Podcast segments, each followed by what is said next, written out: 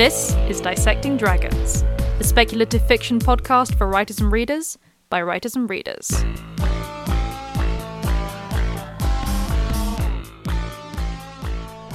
Hello, and welcome to Dissecting Dragons. I'm Madeleine Vaughan. And I'm Jules Ironside. This week, a picture says a thousand words. Rise of the graphic novel. And this week, for once, was is brought to you by me. It would have to be really because, well, I do enjoy graphic novels. I am not an expert by any by any account. I'll explain why later. I, I've got a theory. okay. I have a theory. Um, now, we have talked about graphic novels as part of a number of other discussions throughout the years, uh, but um, I, I suddenly surprised Jules by saying, um, "I want to, I want to just talk about it, tackle it as a subject itself." Jules's response was, "Okay, Yep, fun game. that's great. You, uh, you put the structure together."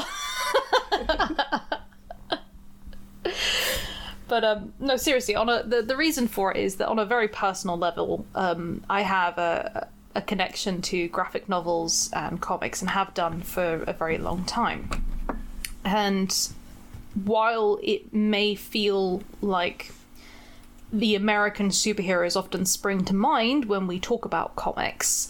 Um, my history with comics actually ha- had nothing to do with Marvel, DC, or anything like that growing up at all. I was actually introduced to them quite late in life, sort of when I when I was already an adult.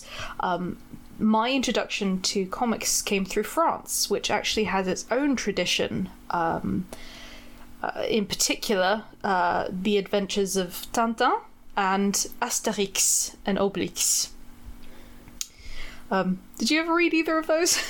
I did actually. My dad. Okay, obviously, it, it, what, never say. I got the English versions of them, so it's Hergé's Adventures of Tintin, and um, obviously the Adventures of Asterix. I loved Asterix the Gaul. That was very cool. Um, I mostly saw the cartoons, but then later I encountered some of the comics. Um, I think my dad actually was reading The Adventures of Tintin. Um, Yeah. Which is why he was kind of like, "Oh, you'll like this." Like, okay. yeah, the when we had lots and lots of copies of of Tintin and Asterix. Um, and as a young dyslexic child, reading French was even harder for me than reading English. Um, but comics essentially offered a really great gateway into the language because the artwork offered context for the writing and made it a lot more intuitive.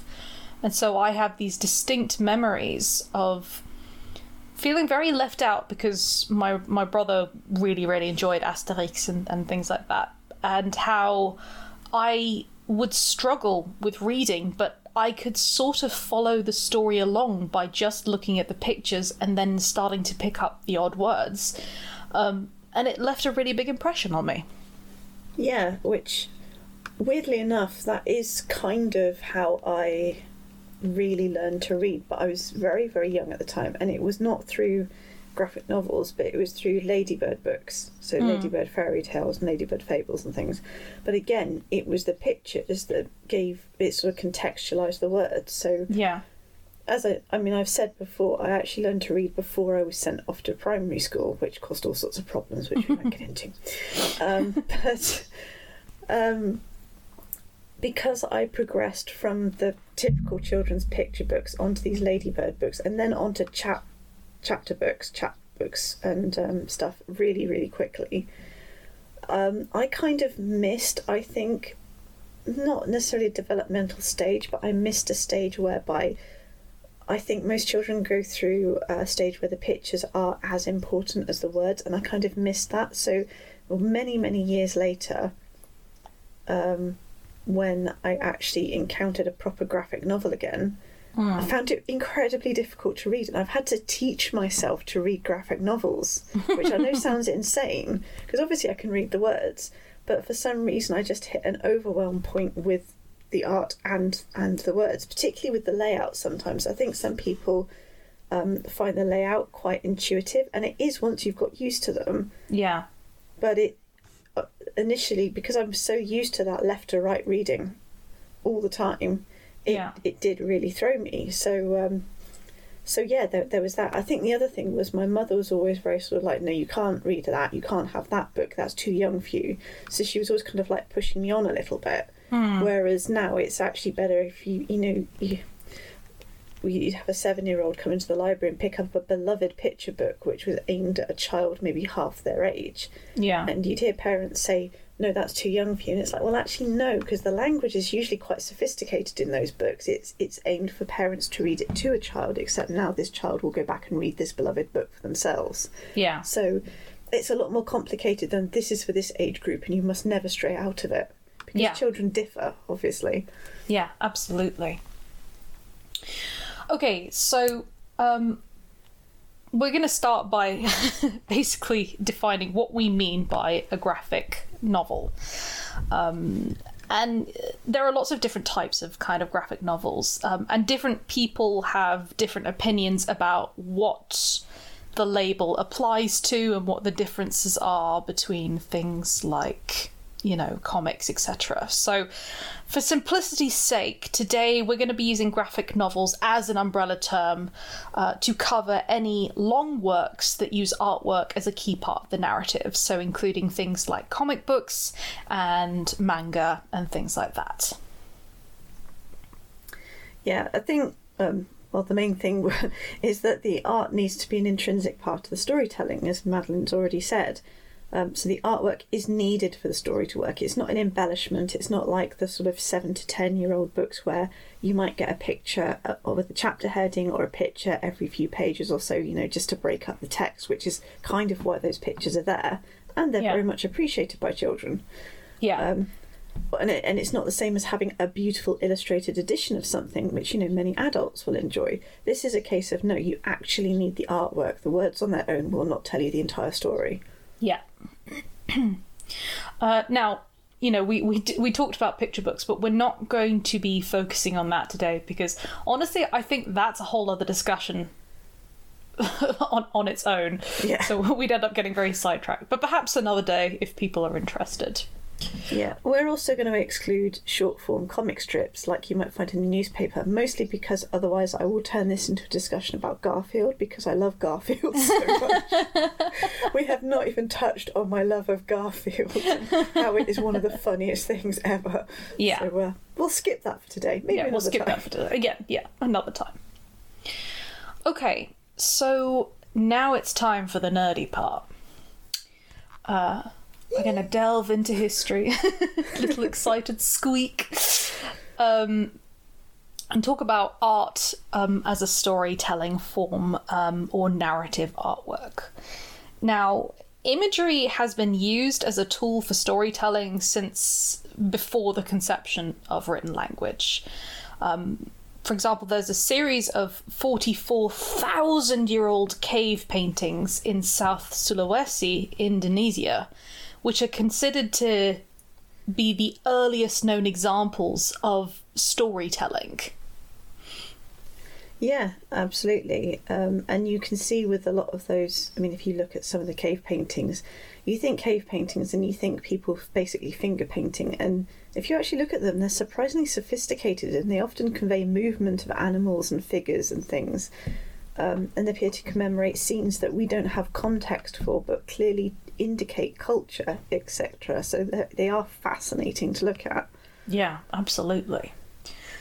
Um, what's more, um, is it probably wasn't just Homo sapiens using artwork to communicate ideas and stories, uh, which is a whole other conversation, which I think both of us could get very nerdy about. Yeah, and I really, oh, at this point, I want to say I would like points for not going off on a massive tangent because I am super excited about that um, incredibly old structure that they found that predates Homo sapiens. yeah, I'm so excited about that, but we'll go into that another time maybe. yeah. Now, as language developed, several cultures, including the ancient Egyptians and the Chinese, uh, developed uh, pictographic writing systems, uh, basing their characters on drawings. Uh, for example, the Chinese character tian, meaning uh, paddy or um, sort of field, like a rice field, is drawn like a square field that has been divided into four sections. It looks like a field. Yeah, absolutely. Um, some of the other early forms of writing, so for example, the the Elder Futhark of Norse languages, uh, you know, ancient uh, Icelandic, um, the Ogham script, um, which they're a little bit like they're a bit like in some ways some of the hieroglyphic languages, and there's not just one hieroglyphic language, by the way yeah. um, which which use blocks of consonants, and again, it's how you arrange the words that then give you the vowel sounds, which is what what made cracking them so difficult. Obviously, it was a bit different with with Ogham and with the Elder Futhark because um, at least some of it corresponded with a more recent language enough that we could go, "Oh, that's that." Yeah. Now, even after the creation of written language, artwork continued and still continues to be used as a storytelling format, um, often with historical or cultural narratives. Um, we see examples of this worldwide, uh, from the stone reliefs of ancient Assyria to the Mayan carvings of Yaxchilan to the Iron Age Gundestrup cauldron, which is awesome, by the way, um, right down to the Bayeux tapestry, which is not a tapestry, but anyway. yeah, it's not. A, there's many things wrong with the the description of the Bayeux tapestry, but um, and what's really interesting about those sources as well is that it it provides a historical resource that essentially a lot of the time contradicts or at least partially contradicts the known narrative of what historically happened. yeah.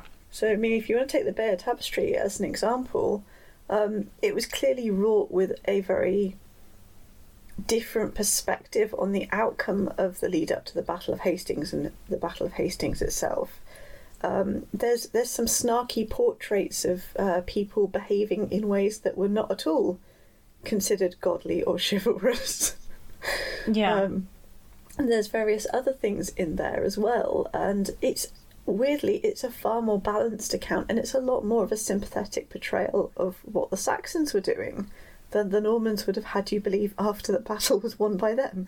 So um, it th- these things wh- which kind of get disregarded to a certain extent as historical sources because they're not written chronicles by you know monks and things like monks can never be bribed to write certain things yeah. um, it, it, it's really interesting how they survive and, uh, as I said, contradict the known narrative. Yeah, absolutely. Um, and this kind of actually ties in with the fact that artwork, you know, it was used for um, propaganda reasons uh, a lot of the time, but it was also particularly useful for religious organizations who would use it to spread stories, even among their illiterate congregation, um, or for those who didn't understand the services or ceremony. So, for example, if we look at sort of Catholic ceremonies, they used to be in Latin. Uh, most people would not understand Latin, but fortunately, there were pictures everywhere. Yeah, absolutely. Um, and yeah, that's an, a really good point. Obviously, people were considered illiterate if they didn't speak the language of the church, which, you know, had been a dead language for probably coming up to a thousand years by that point. Yeah. And it's like, yeah, you don't speak this thousand year old language that no one speaks anymore. Ergo, you're illiterate. It's like, what are you talking about? I can read and I can write my name yeah. in my Yeah. own language. Exactly. Now, now, however, it wasn't just a practical tool. Um, the artwork actually also brought the stories to life in a way that was visceral and engaging. Um, and again, anyone who's ever stepped foot into a Catholic church can attest to that. Like, it's one thing to hear about the crucifixion story, it is another entirely to see it drawn out in a series of increasingly gory images. Yeah. Um, can you remember the most horrifying story you were told at the first really horrifying story you were told as a child?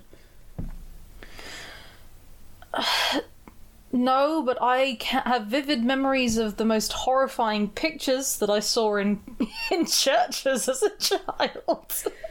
I remember it was my first day at school. My first day at school was really, really eventful. I've already described some of it in the past, so I won't go into it again.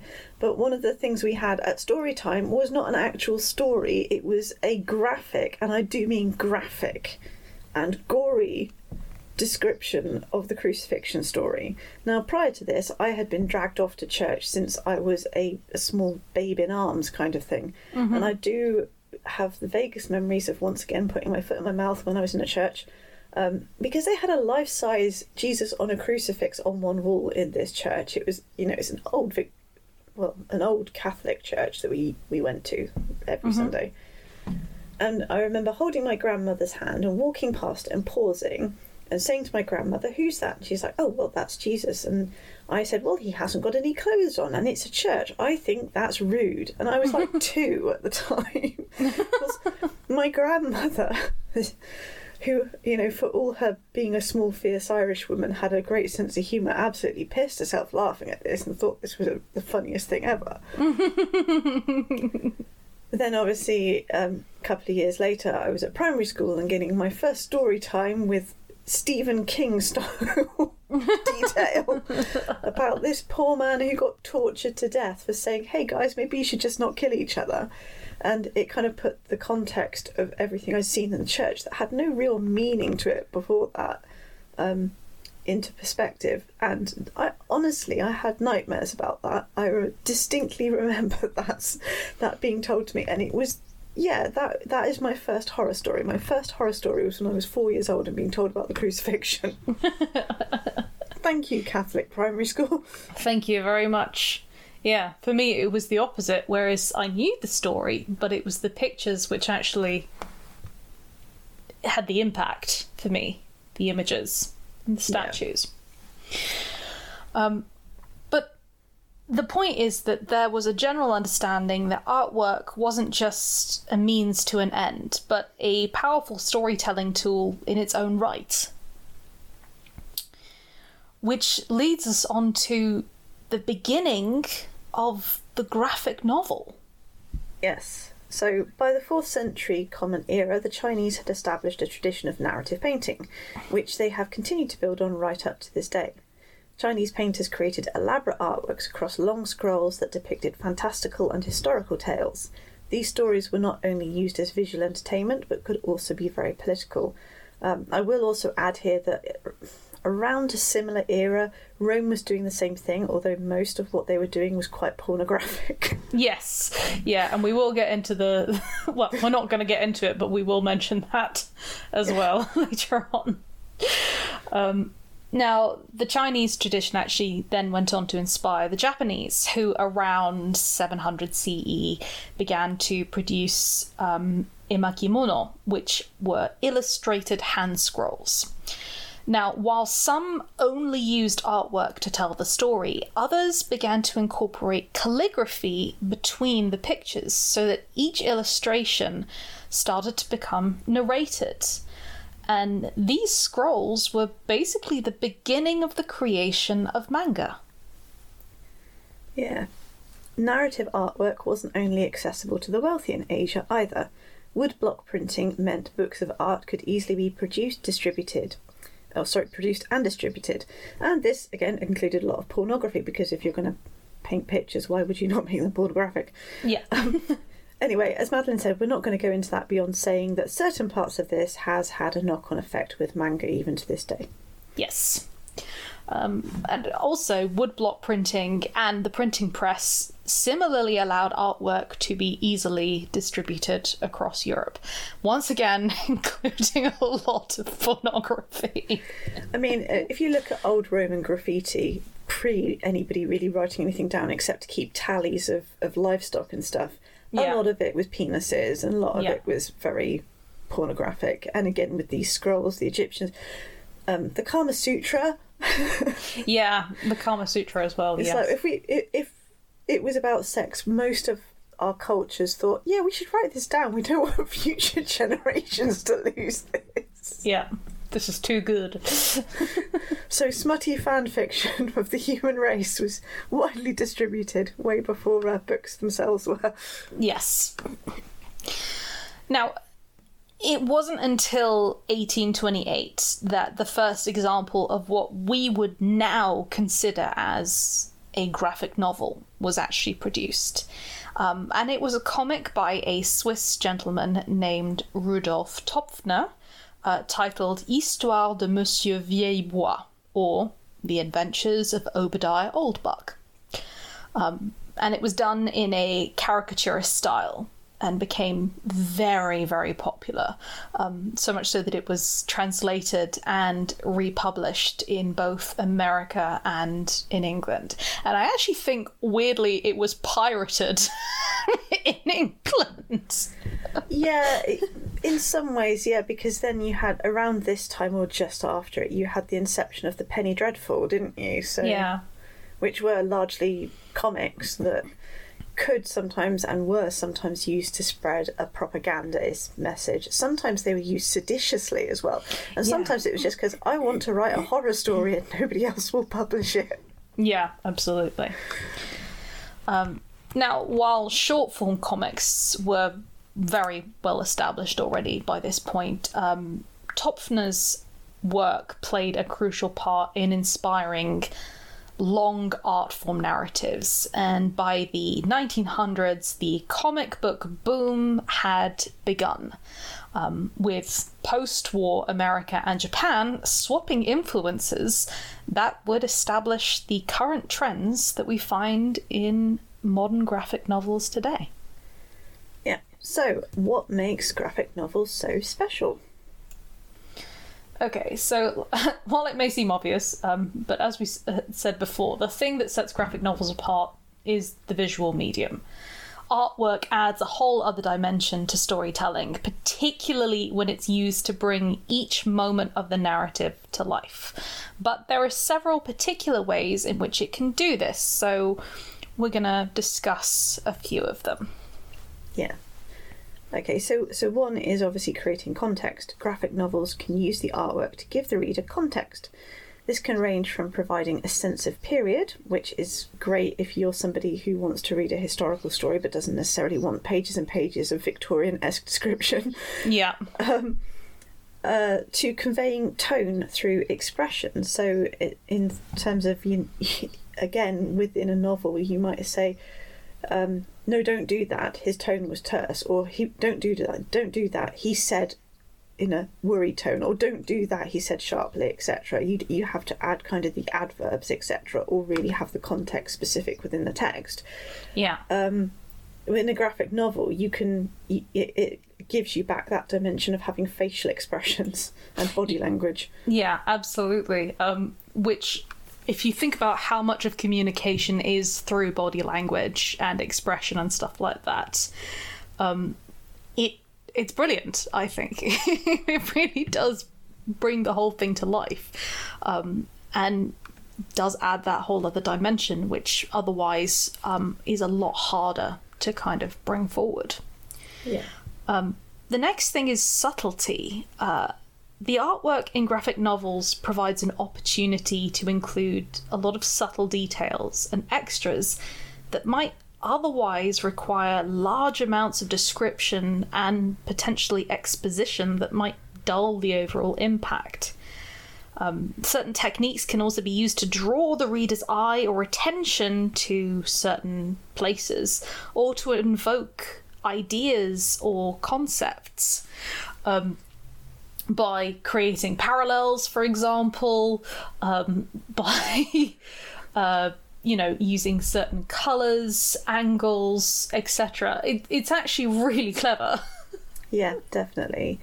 Um, really good graphic novel type artists are really good at creating foreshadowing through Yeah. these means as well. So the artwork itself provides another dimension of possibilities um, by again using colours to create parallel visuals.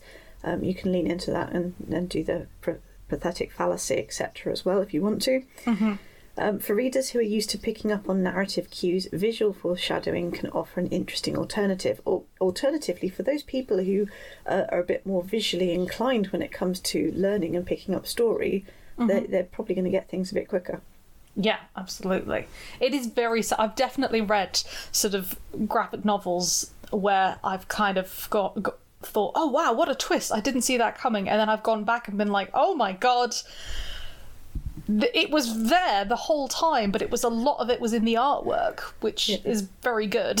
So, have you ever read any of the manga classics where they've literally taken 19th century literature and they've done a manga of it? And Yeah. I, I've read. I I, I, I, I just really like the style. So I've read Jane Eyre um, in manga style, and I've read Les Miserables in manga style, and yeah, you you get all those things of the way that they're in. Essentially, they're they're mostly black and white, except for big scenes which have lots of splashy color, etc. But Yeah. the way that the shading and stuff is done, and, and again, it's quite subtle, is telling you what the mood of the story is. Yeah, absolutely. Um, now all of this basically adds a whole dynamic flair as well. The artwork in graphic novels allows for much more dynamic scenes, particularly those that involve a lot of movement, such as fights or action sequences, which are actually quite hard to just write about in a book. Um, and similarly, it offers a lot more opportunities for visual humour, which doesn't always translate as well into text. Yeah. Um, It's gra- it's I honestly why I think a lot of graphic novels and stuff like that have a certain type of humor which you just don't see in books in the same way. Yeah, I can kind of see what you mean there. Um, you might get some of it in anime, but then that's kind of an offshoot of the graphic novel anyway. Yeah, it is. Yeah.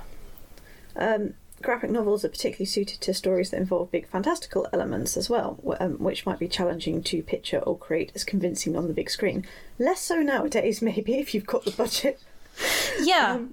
But uh, certainly, if you want to go back to, I don't know, 10 years ago, 20 years ago, um, let's say the effects were very different. Yeah. Um, you know, I do think that even now, artwork can bring magic to life in a dynamic and more consistent way. Um, you know, with a lot of sort of fantasy stuff, I actually find that animated versions um, are much better than live action a lot of the time because even if you do have a big budget and you can bring these kind you have these wonderful visuals and stuff like that um, there is a consistency that goes along with animated um, movies and things like that which makes it i think more kind of I'm going to say more real. it, it it feels sort of more atmospheric. It feels more natural, and I think you can go even bigger with it potentially. Um, it, it's a lot harder to do that if you're doing a live action. yeah, it certainly can be. Yeah, I, I think you maybe get this. It's it's almost like the the hard versus soft magic systems. You get a lot more of the overall magical feel, I think, from anime. Yeah, absolutely. And it's also like sometimes certain things don't translate very well when you kind of move them into, uh, you know, from artwork to kind of the main main screen. Like there are certain things. Um, well, I'm going to mention it later on, but Punderworld, right? You've got characters who are visually actually different colours you know um, like their skin is different colors. You you have characters in the background who are blue and pale green and stuff like that um, which really kind of brings that fantasy to life. And if you try and do that um, with actors it doesn't tend to look as good or as realistic. It looks very much like well they've painted that person blue or green. Because yeah, that's kind of what they've done. exactly. Yeah So yeah, I mean, effects are getting better all the time, but uh, yeah, if you want to compare it to some of like the fantasy films of my childhood, for example, and they're they're beloved for a reason because generally the ones that really last tell a good story, even if they were made for like two pounds fifty in a bag of chips. Yeah. But looking genuinely looking at the uh, at the special effects they had to work with at the time, it's like I can see that's made of plasticine. You know, yeah. I don't care because I still love eighties Clash of the Titans. Okay, it's incredibly problematic. The effects are not great. That film was my favourite film for a long time when I was a child. Yeah. Um, the next thing is that you can have the omniscient viewpoint. Um, the artwork in graphic novels offers the reader a more omniscient view of the world, sort of external to the character, without losing the sense of character intimacy. Um, omniscient narration can be quite tricky in a book unless you get it 100% right because it, it you end up feeling a bit too distant. Um, but in a graphic novel, it gives the writers the opportunity to create tension and atmosphere by giving the reader insights that the character doesn't have, um, or by creating contrast between the character's viewpoint and a very contradictory reality. Um, so you can have the character sort of thinking, "Oh, great! I've just made the right, absolutely the right choice," and everything around them that they are oblivious to is saying, "Absolutely not. This is this is not the right choice." And we see it used a lot in movies nowadays, where you're like, you see the character there whistling away, and then there's sinister music in the background. Yep. Um, but you know the the whole point is that you would you were able to do that in graphic novels using artwork um kind of without having to use music and stuff like that Yeah, definitely. Um, metaphor. This is actually a you know pretty good one as well. I mean, the artwork in graphic novels doesn't have to be, and often isn't entirely literal. So visual metaphors can be used to create things like a sense of movement or sound, but can also incorporate theme, emotion, and add to atmosphere. Um, a good example of this is Lore Olympus, which I have mixed feelings about, to be honest. It's a Hades and Persephone retelling kind of thing, but set in the modern world. So Hades is wearing a sharp suit and Persephone is studying at a local college kind of thing. And all the gods are, are quite literally different colours and they're all one colour kind of thing. And yeah um, and it's got quite a, a weird sort of loose, soft style to it as well. You'd you'd have real trouble adapting that into an actual live action film, I think. yeah yeah absolutely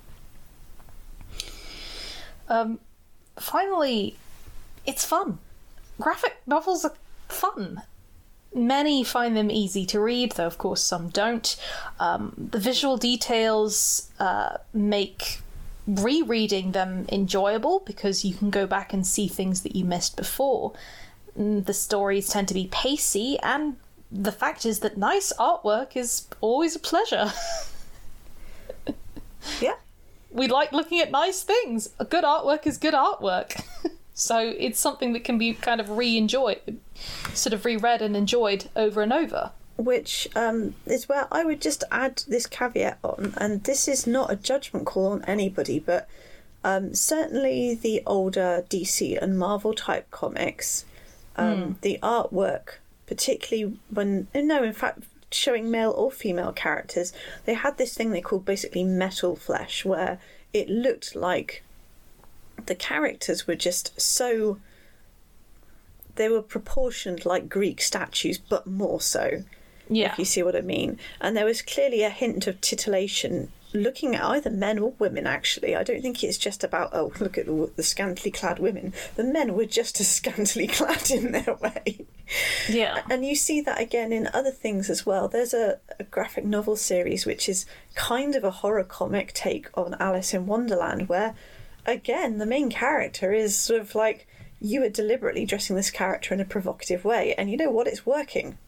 Because guess what? Most humans like looking at that sort of thing. Yeah, absolutely. Yeah. Uh, so I don't necessarily. I, I think sometimes where graphic novels can come under fire is people say, "Oh, well, that's rubbish because of this big sexualized component." And I think the thing is, it's telling a story. It's telling them generally with adult characters, and it is. It's like, well, while you're looking at my pretty pictures, do you want to look at something that's kind of sexy at the same time?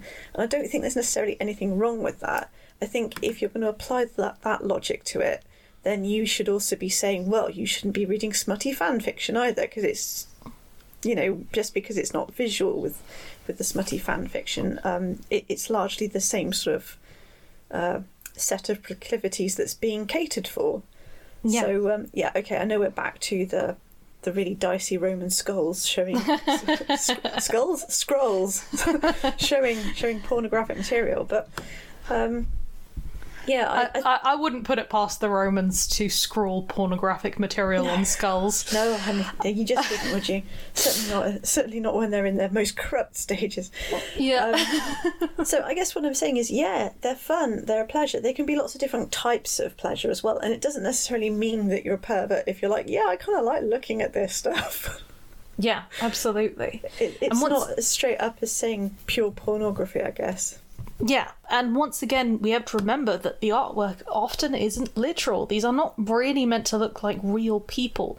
They are the artwork is is presenting an idea. You know, if you look at again, if let's say the the DC comics, Batman and Superman, they they just look humongous. They've got these massive shoulders, disproportionate shoulders, small waists, and and you know they kind of look like a like a Dorito which has been placed on a couple of sticks. You know, they're, they, they, they're huge, they're very muscular, and it's like we're not literally supposed to think that they're this size, that they'd be proportionately this size. The artwork is representing this sense of, particularly with Batman, the sense of kind of a looming presence, a a lot of strength, etc. So you've kind of got to take that into account as well. It is both, as you said, titillation, but also metaphorical and representative. Yeah, absolutely. And and we're back to unless you're deliberately showing something horrible, why wouldn't you want to look at something that is aesthetically pleasing to most people? Yeah, absolutely. And there's nothing wrong with that. Okay, so we're going to discuss a few graphic novels. We we've both read so many, um, so we're going to try and keep it relatively contained. But we've got a list each, um, and yeah, we're going to have a look through uh, a few graphic novels that we've particularly enjoyed and discuss what worked and what didn't work with them. Um, and I'm going to actually start us off with Punderworld which was actually a gift from Jules to me, which I really, really, really love. I'm the worst friend because if I don't know what to get you, I'll get you a book. like, that's, You- you really- Don't need to apologise. Um, so Punderworld is a um, an adaptation of uh, the Persephone and Hades myth, Yeah. and it's very sweet. I love Linda Sejic's take on it, um, uh, and we're going to talk about the Sejics a bit in a moment because I it's a husband and wife team, and they both they sort of you can tell that their styles have kind of like commodified each other, but we'll, we'll get into that.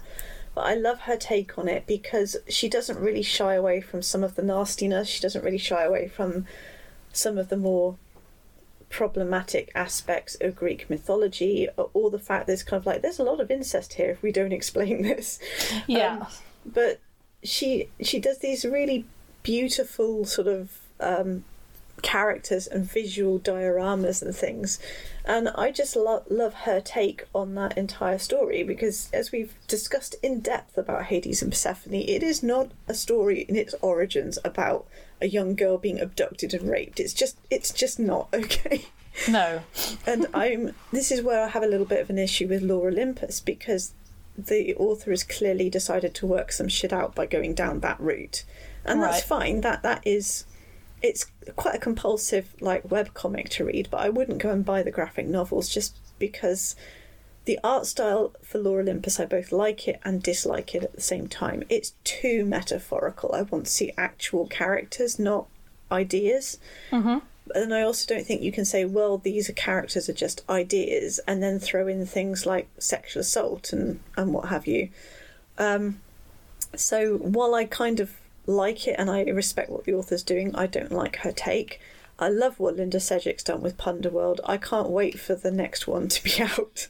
Yeah. Which, by the way, she is releasing episodically on Webtoons. Yes. So if you can stand to wait between episodes, go on Webtoons. If you can't stand, then maybe wait for the end of the year, not end of next year, when she'll release the graphic novel. yeah, honestly. I think one of the things that really works for me with Punderworld is I, I really enjoy the fact that it's full colour. yeah, me too. Um, and it's incredibly expressive. Um, she and not just in terms of sort of the expressions. She's very good with expressions, but there are lots of lovely little details that really bring it to life. For example, um, Persephone has sort of flowers in her hair and things like that, but they kind of bloom and die and bloom and die depending on sort of what her mood is and what's happening. Um, and it's this really, really lovely little visual that I think kind of brings a whole other element to the story. Um, and it, it's full of that. And there's a lovely sense of movement. And she's she's just very good with i think cr- using color to create atmosphere um, and I just really enjoy the very small details that she's included, like how Zeus has this little crown which is lightning around Yeah. his head, and how it moves and changes. Uh, I, I think there's a great one, for example, where he's surprised at one point, and the lightning rears up, like Yeah, like a pair of little legs going. "Ah!" yeah, it, it is perfect. I love that. Um, I have to say, if you follow her on Patreon, which I did for a little while and I may do again, um, you get all her smutty content as well, which I really enjoy her smutty Punderworld stuff, okay, which has been really good. Um, that's worth also, knowing. but also her um, the other comic or graphic novel that she does, which again you can follow on Webtoons, and there's like four episodes of it now, four full graphic novels of it now. So if you want, you can go get it on Webtoons. But I would strongly say please go and buy this author's books because she doesn't overcharge for them, and I want people to support her. yeah. Is Bloodstain, which is a Beauty and the Beast meets Frankenstein type scenario with a very very slow burn um, slight age gap romance thing going on there with two very unlikely characters. You've got basically the main character is about 26 and she cannot hold down a job. She's got a big mouth. She always puts her foot in it. She's always clumsy. She's always getting things wrong. Even though, you know, she is basically a biochemist. Um, and she's she's desperate. She's moved back in with her brother and sister-in-law again and they're like you have got to start contributing around here. And she feels so bad she starts looking for jobs and she finds one that's on the other side of the country. Um, so she phones up and asks and he said right well if you can get here by six o'clock the job's yours. And she's like six o'clock? It's a 12 hour flight. It's it's eight o'clock in the morning here. And he's like well those are the terms. I assume that you're going to be like resourceful enough to manage it and puts the phone down on her. And she's like well shit and she literally just packs a suitcase runs out the house forgets to text her boyfriend and what have you and gets on the flight. And she finally turns up at this spooky house on an island in the middle of a storm gets there and the guy who opens the door seems perfectly normal and apparently does all the cooking around the place looks at her and goes hi who are you? And she's like i'm the new assistant. He's like Oh, you spoke to him while he was half asleep, didn't you? And she's like, What does that mean? I don't have a job. and he's like, No, no, no, no. I think, you know, actually, he really needs an assistant. I've been telling him he should get one. Come on, I'll show you what, what your room is and everything. And it, it goes from there. And he, he, the, the mad scientist, I say mad scientist, he's not a mad scientist. He's just spent, he just gets so little sleep and he kind of has only a nodding like acquaintanceship with a brush and comb and things. So, and he, you know, one of his big things is he likes takeout chicken with tomato sauce. So his lab coat looks like it's got blood stains on. Okay. But his, his name is Vladislav Stein. And she miss she miss she's so tired from this flight when he said, Hi, I'm Vlad Stein. Um, she hears Dr. Bloodstain and he's like, Oh ha ha, that's really funny. That's what they used to call me at school and she's like, No no no no, seriously, is that your name? she's like freaking the fuck out. So they don't set off on the best foot, but it's so it's so rewarding seeing them gradually come to some sort of mutual understanding. it's really That cute. sounds amazing. It's so good. It's really, really good. I highly recommend it. Ah, okay. And- And is that just on webtoons, or is or can you actually? You can buy the graphic novels. Um, the fourth one's just come out, I think. So the first four, there's going to be seven in the series overall. Well, So you can, you can if you want to, you can read it on webtoons, and that'll keep going probably for a couple of days, or you can get the graphic novels. And I've got the graphic novels because, quite honestly, um, I just wanted the whole thing in accessible that is format. incredible. What? What's? Remind me of the title again. I'm immediately putting that on my Christmas list. It's it's blood stain, but stain is spelled S T E I N. So Stein. okay, thank you. That sounds incredible. okay, uh, the next one I want to talk about um, is again one that I've mentioned before, and that is uh, The Monkey King um, by Chaiko. Which honestly, I've mentioned before, so I, don't want to um, kind of go on about it too much, but it is probably my favorite adaptation of Journey to the West so far. Yeah. Um, and there's a number of different reasons for that. I think the format has allowed for both a a great sense of originality um, in kind of bringing the characters to life in a way that is sort of sympathetic whilst also being incredibly faithful to the, the stories. Um, the art style really, really works with the story. I mean, it's it's really nice to see a kind of a version of of, of Sun Wukong who is, you know, absolutely, definitely a monkey. I mean, that is a monkey right there. that's that's a monkey. um, and it it sort of nods towards some kind of traditional artwork styles um, uh, Chinese artwork styles, whilst also being comedic, very expressive, um, and allowing elements of the grotesque without the artwork itself being grotesque, um, Yeah. which I really, really do enjoy. Um, I think also the panel format is very, very easy to follow. It's not overly complex. It is quite easy to read, and I just think it's wonderful. Um, it's a really, really good format for telling the story. So yeah, if you if you are interested in Journey to the West, I highly, highly, highly recommend this graphic novel as um, a great version of the story. Yeah, cool. Um, I'm going to mention. Sorry, I, I will get away from the the Sejic team at some point, but I, I have recommended this before, and I know people probably think it's an odd choice for me, but that is Sunstone by Stefan Sejic, um, which is a series. It's basically a female female romance where they kind of meet because one of them is writing smutty BDSM fanfic, and the other one is kind of like really interested in reading her fanfic and then makes suggestions, and they kind of bond over it. And then one day, the person who is writing it sends out a message saying, I think we should meet in person. And the idea is not that they're kind of like going to start dating, that because the whole thing is no, they don't want to start dating, but one of them is very much a sub and the other one is very much a dom, and they're kind of like, but we could be kind of in this friendship where we're scratching each other's itches because there isn't anybody else who's like really doing Yeah. it for us.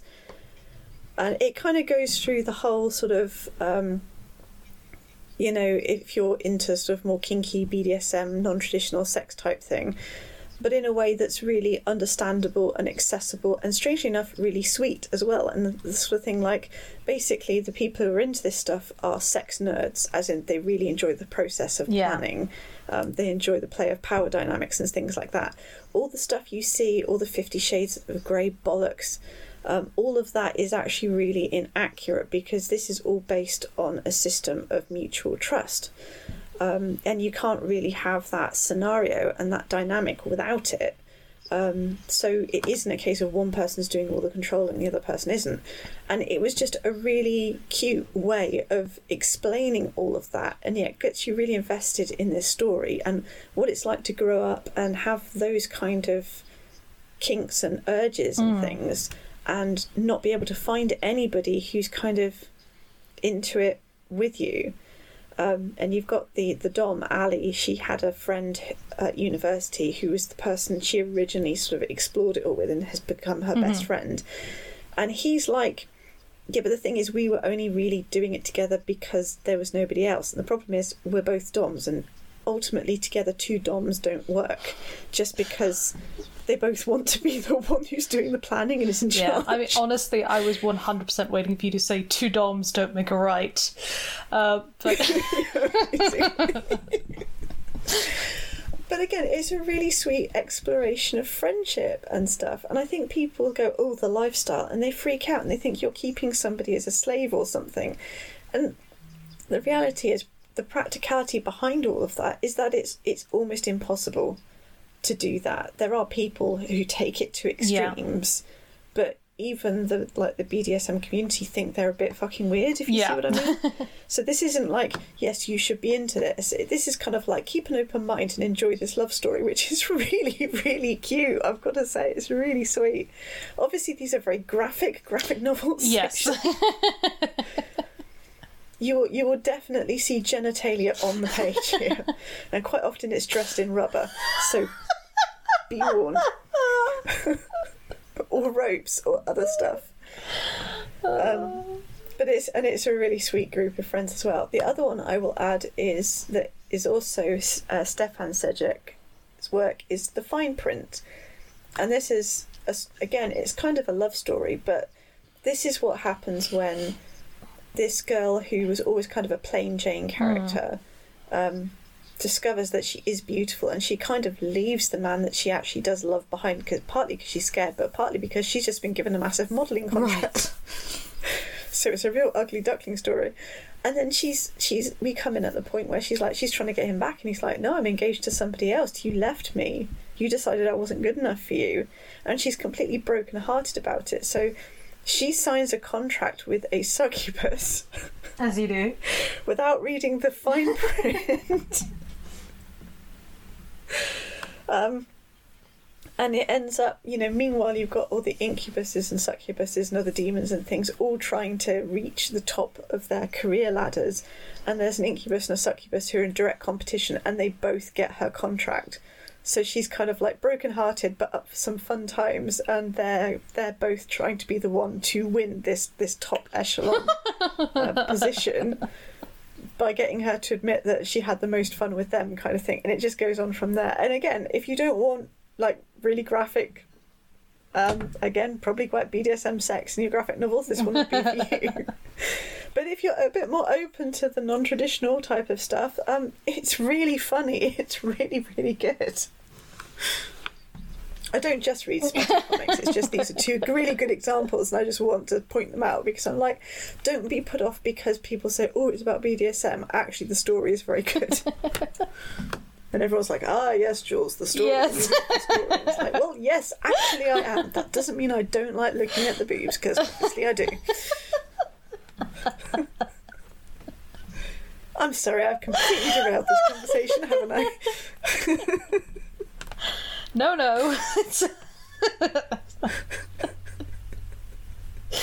Uh, okay. so from that, I'm actually going to go to something which is completely different.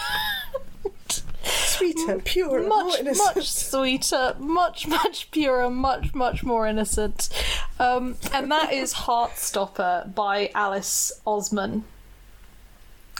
Um, which is a really, really sweet um, LGBT uh, YA book. Um, and it's obviously been adapted, actually. It's been adapted very, very well into a TV series. Um, but I do really recommend the graphic novels. Um, the art style is very cute. It's quite a simple one, um, and particularly if you're sort of quite used to um, much more sort of detailed um, kind of graphic novels. This feels much simpler. There's almost a, ch- a kind of not a childish element to it, but it, it is it's there's a doodling kind of element to it, um, which actually really adds to the charm, and it makes the ex- it makes it very expressive. The expressions are really really lovely. Um, she's very very good at doing expressions, um, and one of the key things is sort of the use of sort of kind of little stars, little leaves, and things like that, uh, which she uses um, throughout in order to kind of once again metaphorically create um, this this kind of lovely sense of mood, and it has become such a staple that they actually included it in the TV series. These drawn kind of leaves or hearts or the sparks that go between the characters. Um, and it, it is really really lovely it's a wonderful kind of coming of age story coming sort of into yourself in terms of figuring out your own identity first love um, sort of friendships and i really cannot recommend it enough i think it's adorable very heartfelt and very visually pleasing I have to admit, I didn't really get on with them, but I think it's partly because the story doesn't really interest me, ergo, the artwork didn't capture me, which kind of begs the question so, what is it that hooks you about a graphic novel? Is it the art or is it the story? And it seems to be a combination for me. Um, that doesn't mean it's not good. I've read a lot of Alice Oseman's books and really enjoyed them, but just for some reason it just didn't click. So, to each their own. Yeah, and that's that's fair enough. It is very much a slice of life story. So if you're not that interested in slice of life, um, you might very well find that it isn't for you. But for me, I, I, I think I also picked it up at the right time. Um, I found it quite a gentle and easy read, um, and it is very sweet. I mean, they do have some drama and things going throughout, but it, it is actually quite gentle as a as a graphic novel, particularly the first Yeah. one. Um, so for something completely different, I, in terms of the artwork, the stories are kind of like in some ways quite basic, but I really like Yes. the Mouse Guard books. Um, because the artwork is just so beautiful. The actual stories themselves are like pretty straightforward, um, but I always liked the Brian Jacques Mossflower and Redwall type books, and they reminded me a bit of that, but obviously not as gory. So yes, I enjoy those ones. Okay, um, the last one I'm going to talk about today, I've I've forced myself to um to be. I also noticed that I haven't actually mentioned any manga because I do actually read a fair amount of manga, and I haven't mentioned any today. Um, but I I think I talk enough about it in other instances that I kind of I don't need to. So um, the last one I'm going to talk about is The Prince and the Dressmaker by Jen Wang. This was another one that was forced on Madeleine. this is so great. Jules, yeah, Jules bought me this one, um, and honestly, it is a delight. Um, very stylistic art, um, and it is in full color, which I really, really do enjoy. It, it it adds a whole other kind of dynamic, a vibrancy to the story. Um, and it works very, very well with the art style, which is very um, cartoonish um, and bright. I just think it's really, really lovely. I really, really do enjoy it. It's a wonderful story. Um, it's very sweet. It's beautifully drawn, um, and it's got a great sense of pace. It has. I It's think. really cute. Um, I read it And uh, then Alan was like, "What's that?" And I'm like, "This really cute graphic novel." And he's like, "Oh, all right. Well, I haven't got anything to read in the bath. Can I borrow it?" And I'm like, mm, "I don't really want you to read it in the bath, but okay." And all I could hear, uh, I knew exactly what point he got. He reads graphic novels way faster than me, as in way fast. It would take me a day. it would take him an hour, kind of thing. That much faster. And for some reason, he just seems to be able to pull it all in because I think he grew up reading a lot of comics and stuff, which obviously I didn't. Um, but I knew the bit he'd got to because there was this sudden uproar of laughter coming from the bathroom. I'm like, I know exactly where you are in that book because it is very funny as well and heartwarming. it is very heartwarming. The ending really got me. It hit me so hard. I really enjoyed it. it's really sweet. I mean, I've read other stuff as well. I really enjoyed the the continuation of Buffy via the comics that Joss Whedon was actually allowed to be involved in. Um, because they were still very much Buffy. I don't like the reboot. I keep trying, but the art style is kind of harsh and unlovely, and the story doesn't make sense and it also seems mm. to be suffering from that okay well we can't have this blonde white girl being the one with the power kind of thing so let's spread it around a bit more. And it's like you're you're almost you would have done better if you'd not gone let's reboot buffy. Let's do a spin-off in that universe because it would have been a lot easier for me to get on board with. But just generally i don't really like it. I don't like lots of harsh lines.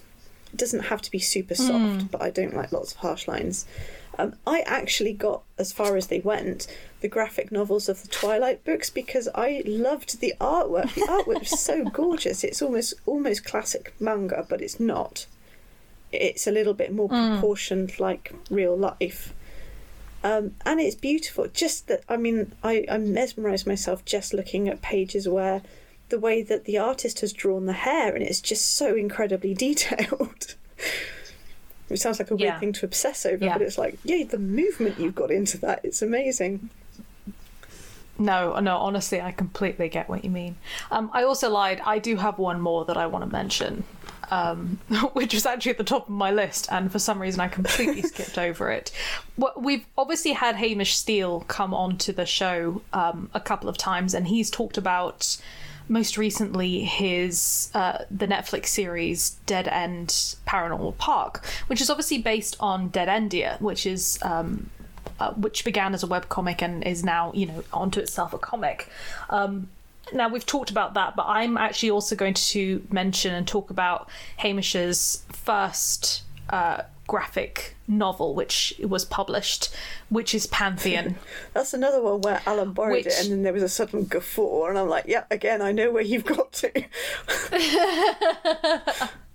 Um, and I absolutely adore Pantheon. I mean, I adore all of Hamish's work, but Pantheon for me holds a very, very special place because it is not only actually a very accurate uh, depiction of the Egyptian mythos and pantheon, um, it leans into the humor and once again a lot of people have tried to depict kind of the Egyptian gods on the big screen, and I honestly just feel like the way that Hamish did it was potentially the most accurate yeah, version actually. I've ever seen.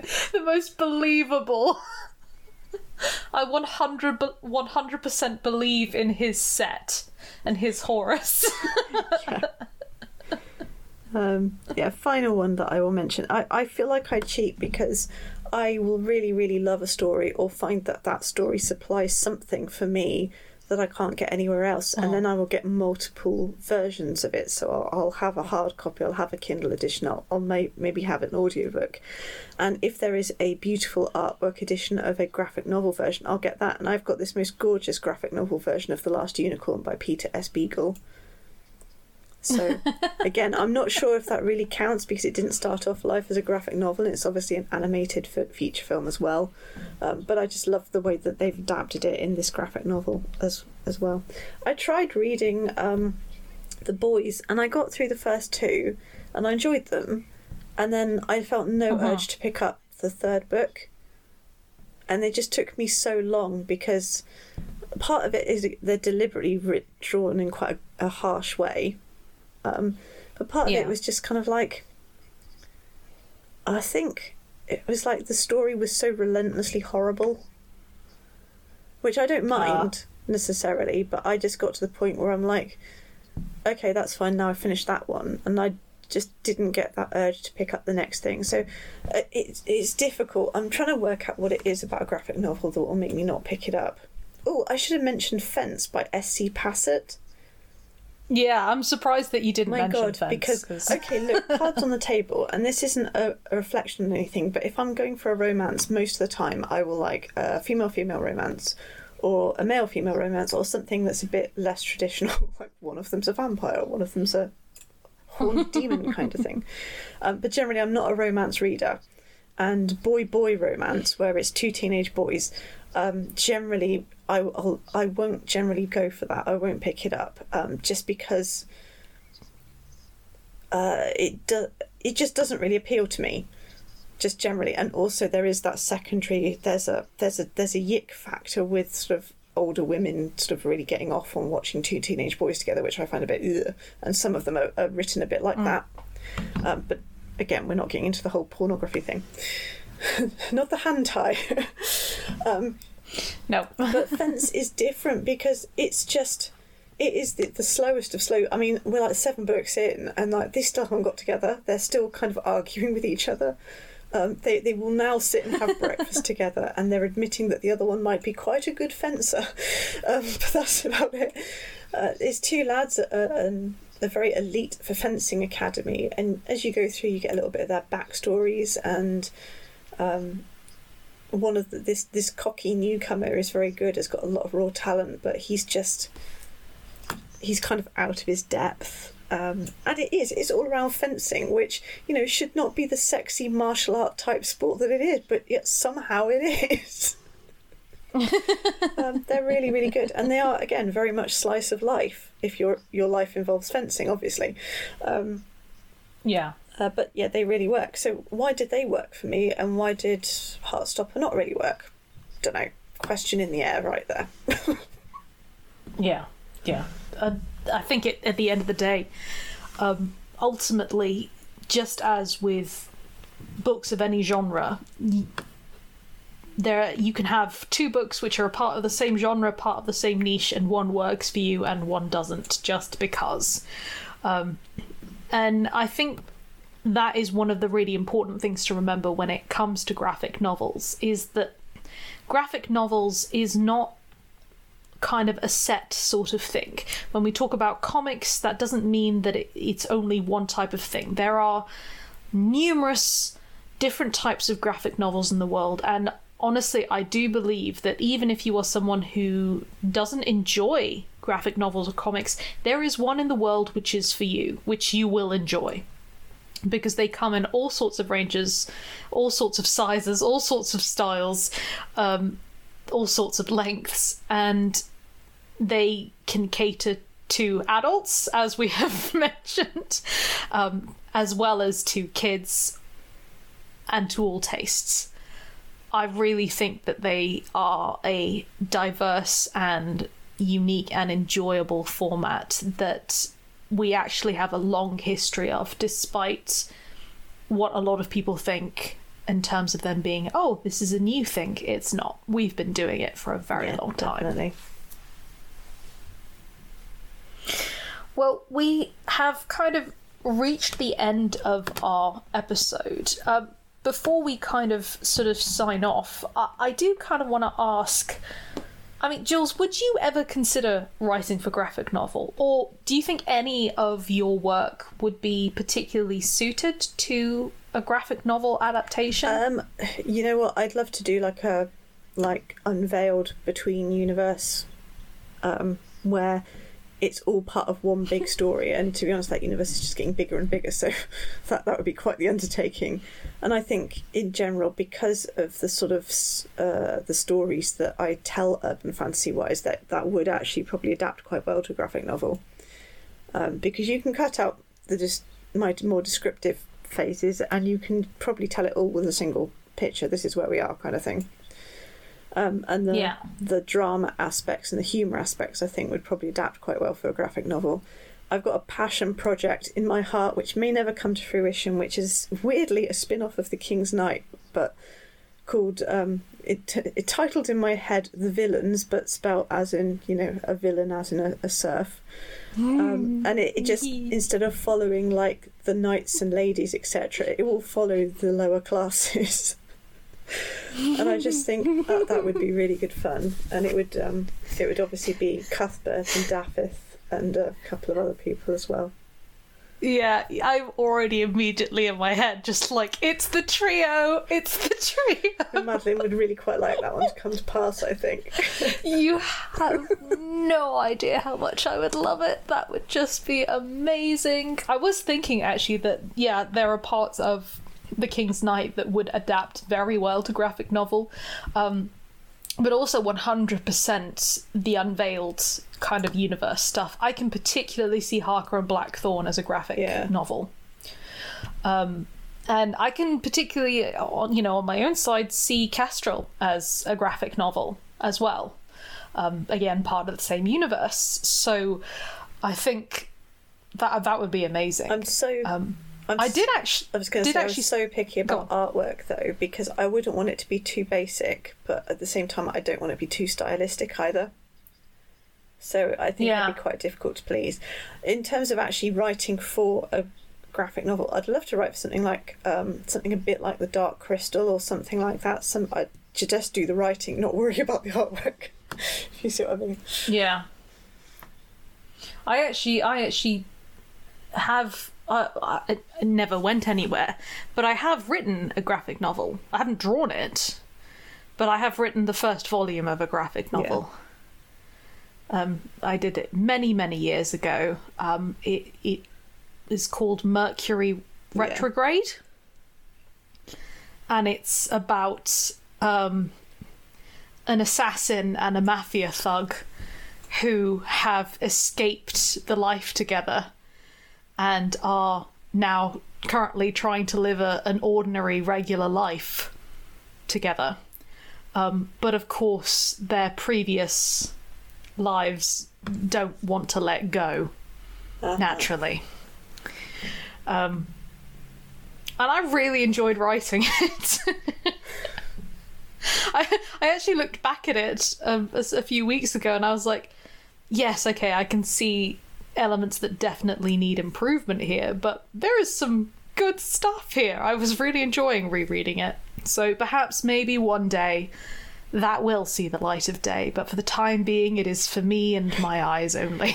I think the thing is, I've got so much other stuff that I've got to do first. Um, but if I ever Hmm. get to the point where I'm like, yeah, now is the time when I can just take some time off and play with a passion project, I would go and do something like the villains because I think that would be a lot of fun.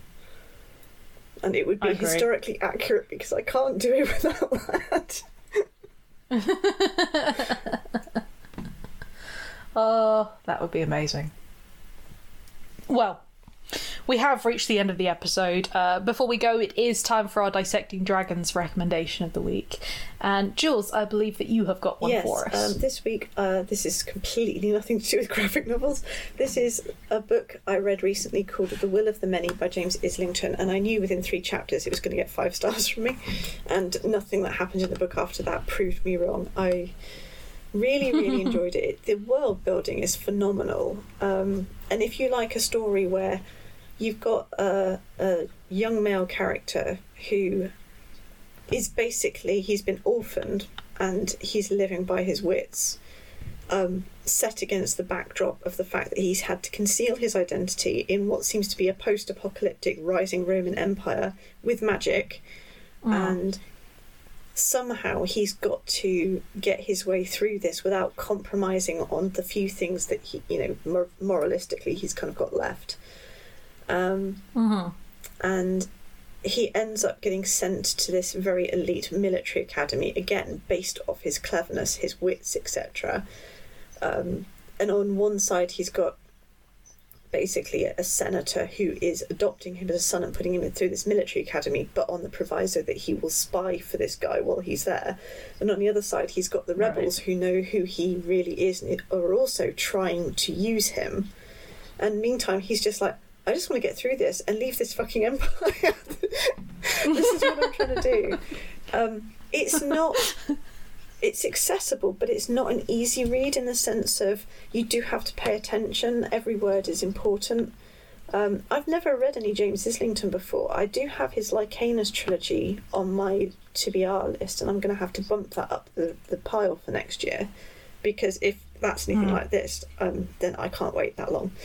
But it, it's inc- it's so difficult to describe. It, it's incredibly, incredibly good. It's just um, so well done and such a likable main character. And weirdly, we've got to the point now where a male character who starts in this scenario um, is something of a novelty. so I really enjoyed it in that way as well. Okay. I that sounds really interesting. It's um, it, it is a good audiobook as well. I will add that. okay. Thank you very much. I will definitely have to check that out. And on that note, guys, we will say thank you very much for listening. Do get in contact. Tell us what some of your favourite graphic novels are, whether you agree with us, whether you disagree with us. We always love to hear from you. Um, but till then, I hope you all have a lovely week, and we will catch you guys next Friday. Yeah. Thanks and goodbye. Bye!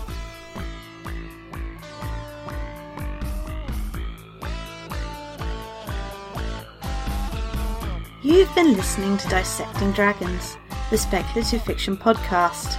You can follow our podcast at podbean.com or from iTunes. For more information, visit our Facebook page at www.facebook.com forward slash dissecting readers or check out our author websites at jaironside.com and madeleinevaughan.com. Please note, that no dragons were harmed during the making of this podcast.